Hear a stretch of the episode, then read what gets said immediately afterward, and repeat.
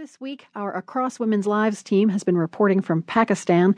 It's part of a series we're calling Balance of Power, exploring the impact U.S. foreign policy has on women and girls around the globe. And in a country like Pakistan, that has to include a look at how American military strategy affects civilians.